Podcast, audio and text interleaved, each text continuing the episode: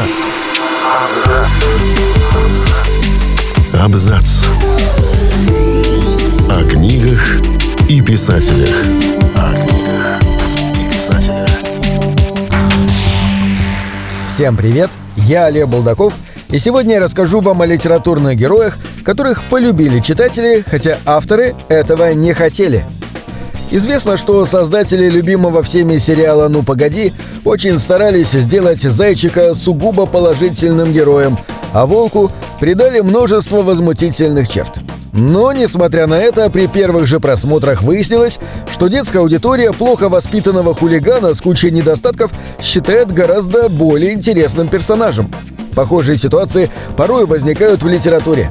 Существует несколько известных героев, которых авторы собирались сделать отрицательными, но симпатии зрителей порой предугадать невозможно. Я старалась описать далеко не восхитительную женщину, о которой можно сказать мало хорошего, и я старалась выдержать ее характер. Я нахожу нелепым и смешным, что мисс О'Хара стала чем-то вроде национальной героини. Я думаю, что это очень скверно для морального и умственного состояния нации», писала Маргарет Митчелл, возмущенная тем, что взбалмошная и упрямая Скарлетт потихоньку вытеснила с первого места тихую и скромную Мелани. Ведь именно эта женщина, образец добродетели и мудрости, должна была завоевать сердца читателей, а не ее бурный антипод. Скарлетт О'Хара стала примером литературного персонажа, написанного не одной краской, но от этого только более живой и яркой. Особенно Митчелл возмущала, когда это неспокойное детище сравнивали с ней самой, ведь писательница очень старалась подчеркнуть ее отрицательные черты и даже переживала, что перегибала палку с заключениями для героини, на которые та порой нарывалась по собственной глупости. В предисловии к первому изданию автор даже просила читателей не быть слишком строгими к ее бедной маленькой Скарлетт.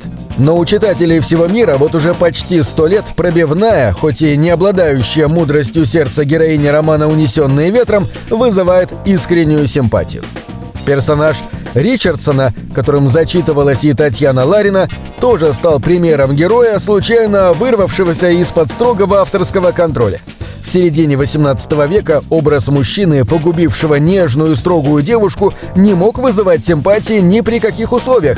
Однако, как говорится, что-то пошло не так.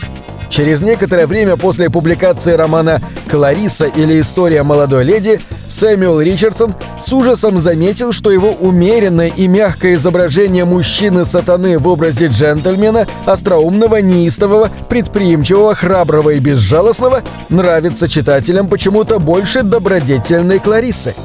Со временем имя Лавелас даже стало нарицательным, а образ героя-соблазнителя считается одним из самых ярких в английской литературе того времени.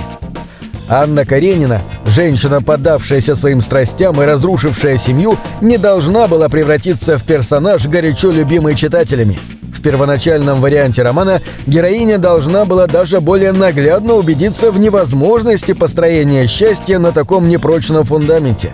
Получив развод и обретя возможность жить со своим любовником, у них двое детей, их как ночных бабочек окружают дурно воспитанные писатели, музыканты и живописцы, она все-таки заканчивает жизнь самоубийством после встречи с бывшим мужем. Это осунувшийся, сгорбленный старик. В письме к Фету Лев Николаевич писал, что скучная и пошлая Анна К. ему противна. «Моя Анна надоела мне, как горькая редька». Правда, последняя относилась и не к самой героине, а к работе над романом в целом. Однако постепенно, многократно переписывая роман, было создано десять вариантов рукописи. Толстой все-таки нарисовал образ главной героини настолько живой и искренний, что эта история любви превратилась, по словам Достоевского, в огромную психологическую разработку души человеческой. Современные читатели, более свободные от оков строгой морали прошлых веков, тем более проникаются сочувствием к женщине, которая пыталась бросить вызов общественным нормам. Создано более тридцати экранизаций этой книги, и образ Анны Карениной воплощали многие прекрасные актрисы. Герои, воплотившие в наибольшей степени дух своей семьи, страсть к накопительству и коллекционированию, но не сумевшие сохранить единственное сильное чувство в своей жизни, также должен был стать откровенно отрицательным персонажем. Голсуорси не скрывал раздражения, когда на страницах саги о Форсайтах описывал стремление постоянно что-то приобретать – новые компании, дома или картины. Даже любимая жена стала для героя Сомса еще одним ценным приобретением.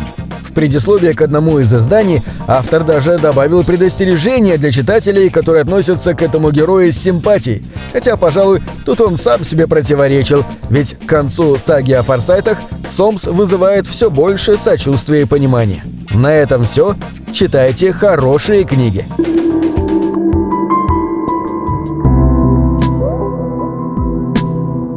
Книги — это двери, что выводят тебя из четырех стен.